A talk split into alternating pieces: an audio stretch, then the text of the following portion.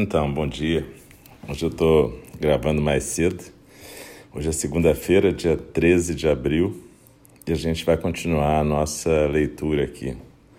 A gente está na parte 2 do Umbral e vamos começar o capítulo 4.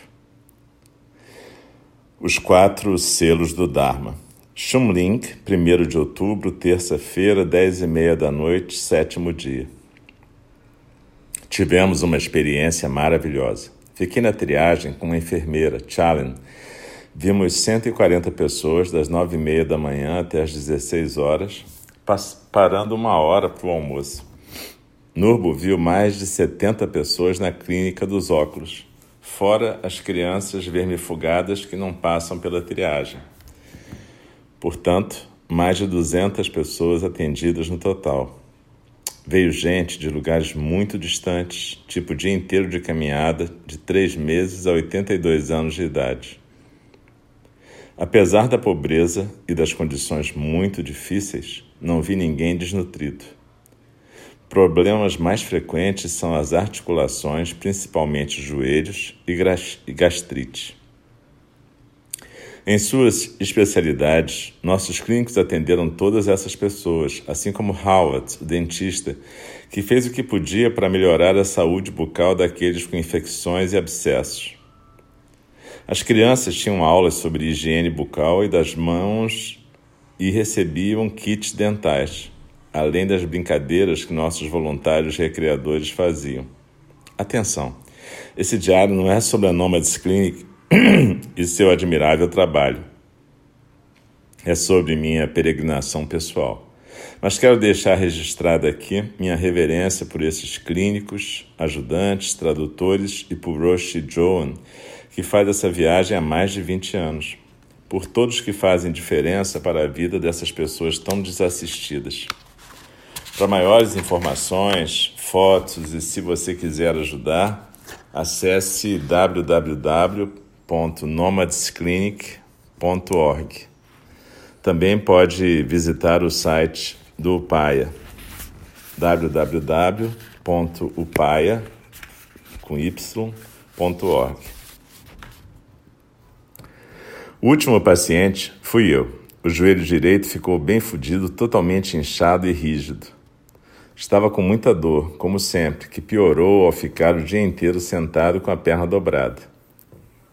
Aí o Ken, aqui eu não falo, mas o Ken era o cirurgião que tinha lá.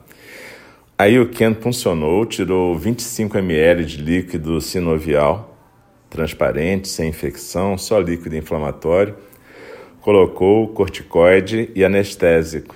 E pronto, fez-se o milagre. A dor passou e o joelho mexeu.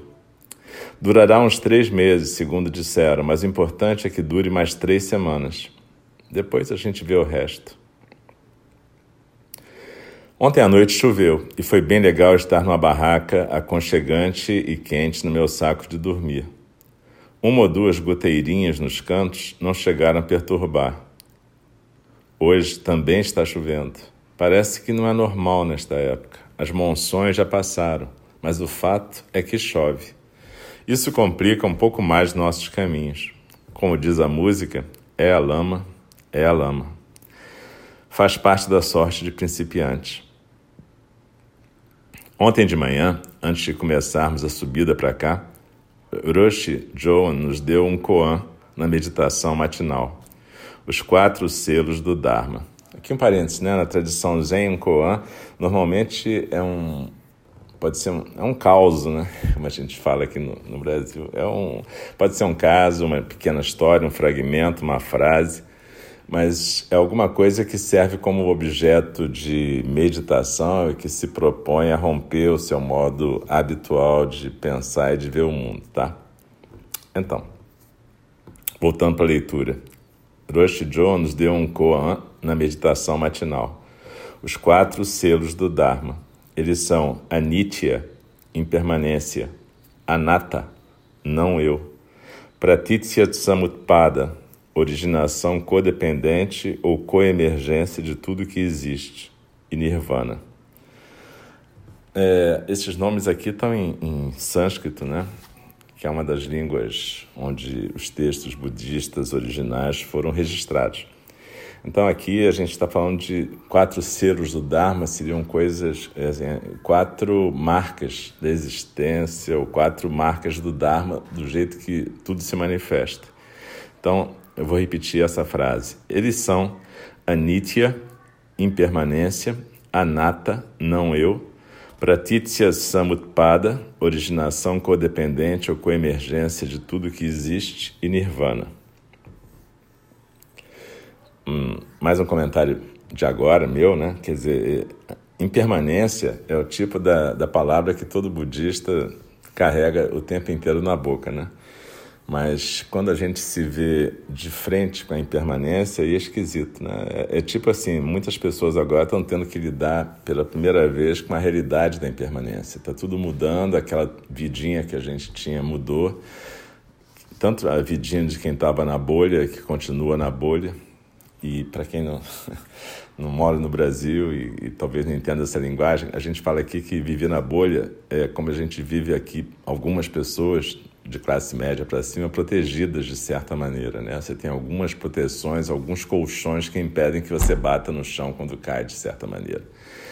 Mas tanto faz, tanto para quem estava na bolha como para quem não estava na bolha, a vida mudou de uma maneira bastante radical. E talvez para muitas pessoas tenha sido a primeira vez que elas encontraram a impermanência na prática de uma maneira concreta. Eu trabalho muito com gente que está em estado de terminalidade, morrendo, então eu, eu sou lembrado disso com uma certa frequência.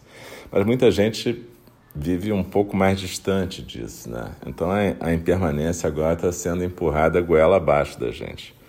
E é bem interessante, é uma oportunidade para despertar realmente, né? Se a gente consegue suportar a angústia que isso provoca. Então, vou voltar aqui para a leitura. Pode-se entender aqui, como já disse, porque o Buda Dharma surgiu nessas condições. Vida e morte são um passo, um segundo. Momento a momento se vive, dia a dia. Hoje à noite, antes do jantar, Festejamos dançando com os Sherpas, ao som da música deles que tem uma qualidade infantil ainda. Não é uma pureza ingênua, mas uma atitude dármica diante da vida. Ramrolagyo, tudo bem. Ficar amigo e respeitar a montanha, o abismo, o rio, o vale, a árvore, a pedra, o Sherpa, cada companheiro de jornada, cada momento, cada passo, um passo. Cada momento é meditação, anitya, impermanência. Tudo muda e ao mesmo tempo percebemos como precisamos um dos, uns dos outros. Seres humanos, animais, vegetais, todos interconectados. Originação codependente. As crianças aqui são criadas livremente mesmo, de um jeito que deixaria muita gente no Brasil apavorada, brincando na beira do abismo ajudando os adultos nas lides do dia a dia, mas também indo para a escola. Muita pobreza, com suas doenças e mazelas, mas muita alegria, simpatia e gratidão. O progresso deve chegar, mas sem estragar os valores dessas culturas. Sim, luz, saúde, educação. Mas não o consumismo capitalista. Não transformar os pobres com dignidade numa classe média sem valores e que considera ter a linha branca e os carros que só servem para engarrafamentos como supremo objetivo na vida. Antes de comer, recitamos, como no Paia: Terra, fogo, água, ar e espaço combinam-se para fazer esta comida. Inumeráveis seres deram suas vidas e trabalhos para que possamos comer. Que nós possamos nos nutrir para que possamos nutrir a vida. Nada tem essência, coexistimos juntos. E antes de sairmos para a caminhada do dia, recitamos os quatro votos do Bodhisattva. As criações são inumeráveis, faço o voto de libertá-las. As ilusões são inexauríveis, faço o voto de transformá-las. A realidade é ilimitada, faço o voto de percebê-la. O caminho do despertar é insuperável. Faço o voto de corporificá-lo.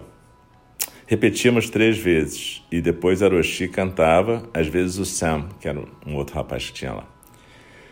Deixe-me respeitosamente lembrá-los. Vida e morte são de suprema importância. O tempo passa, a oportunidade é perdida. Vamos despertar, despertar, prestem atenção. Não desperdicem as suas vidas. Aqui um parênteses, né? Quer dizer, tanto é, esse verso da refeição a gente também recita no nosso centro de meditação, nosso templo Zen no Rio de Janeiro, Einindi, templo Zen do cuidado amoroso eterno, a gente recita esse verso do, da comida, que é um verso bem bacana, que lembra a gente que está tudo interrelacionado e tudo que a gente come está doando vida para a gente, seja vegetal, animal, seja o que for. E os quatro votos do Bodhisattva a gente sempre recita, por exemplo, à noite, quando tem a fala do Dharma, nas quartas-feiras, a gente recita. E esses versos são cantados, né? não são recitados como eu li aqui, mas eles são cantados. E são cantados em três tons diferentes, três vezes. E depois a pessoa que está marcando o tempo da meditação, ela recita aquele verso final. E é muito legal a gente recitar o voto do Bodhisattva. O Bodhisattva, na nossa tradição, é como se fosse um modelo, é o objetivo da gente enquanto praticante. O que, é que a gente quer ser na vida? A gente quer ser um Bodhisattva, né? E então a gente faz, a gente recita esses quatro votos que são um resumo dos objetivos do Bodhisattva, tá? É, então vamos continuar. Pera aí. Nirvana é aqui e agora quando praticamos. Arrumar a barraca, organizar esse pequeno espaço onde me recolho, uso os pequenos sóis e posso ficar comigo mesmo. Fazer meu ritual de troca de roupa antes de dormir e me agasalhar no saco de dormir. O cansaço transforma esse saco numa cama confortável e quentinha. Minha tenda é meu palácio. Um outro parêntese, que eu chamo aqui de pequenos sóis, eram umas lâmpadas solares desenhadas por um artista irlandês, Eliafur Olafsson. Acho que ele mora em Nova York atualmente, não tenho certeza não. Mas é, tinha um formato de uma flor, como se fosse um, um girassol, quer dizer, mas só a parte, só a, parte das pétalas mesmo. E o centro, então, é uma lâmpada. E aí durante o dia você, a gente carregava elas para elas pegarem sol e durante a noite elas iluminavam as nossas tendas. A gente levou essas lâmpadas, na verdade, para dar para as crianças, para as crianças poderem estudar em casa à noite, né? em vez de usar aqueles lampiões a querosene que vão intoxicando as pessoas com a fumaça. Né? Então, na verdade, a ideia foram levados, sei lá, acho que, eu não me lembro mais exatamente o número, se não me engano foram 400 ou 500 desses pequenos sóis. Parece pouco, mas acontece que, por exemplo, nessa caminhada toda, vocês vão ver, a gente deve ter visto talvez umas. A gente deve ter atendido umas mil, duas mil pessoas, né? E vocês viram que eu falei que o Nurbo colocava os óculos, eram óculos de leitura, principalmente, né? Então ele podia adaptar os óculos nas pessoas, ele tinha esse conhecimento. E, e então, quer dizer, é, a gente andou numa região que tinha mais ou menos umas 20 mil pessoas morando. Então esses 400 pequenos sóis não foram tão pouco assim, né? Vamos lá. Continuando um pouquinho mais. Cholang parou, 2 de outubro, quarta-feira, 9h20 da noite, a 3.010 metros de altitude, oitavo dia. Hoje foi um dia de caminhada muito alegre, com Nurbo de manhã e mais a Laura de tarde. Muita subida, menos medo, embora não seja prazeroso ficar nas beirinhas. Tem que respeitar a montanha. Projetos para cá florescem em minha mente. Falta tanta coisa e é tão barato fazer as coisas e empoderar as pessoas daqui. Ajudar as crianças da Vila do Nurbo a terem escolas melhores e condições melhores de estudo. Quem sabe trazer minha amiga cineasta para ensinar cinema aqui. Nurbo me disse que muitas pessoas das aldeias querem filmar, fazer documentários ajudar a vender os produtos das cooperativas daqui no Rio, colaborar com a Escola de Medicina Tradicional Tibetana do Amti e por aí vai. Talvez essas, essas ideias não saiam da imaginação, quem sabe, mas ajudam a construir sentido aqui. Diante da crueza da vida sem telas, sem intermediários, a vida imaginária traz uma poesia possível, um momento de leveza no peso da caminhada constante. É só não permitir que esses devaneios desviem a atenção do chão que se pisa. Aí está a chave: sonhar, mas saber a diferença entre sonho, realidade e possibilidade.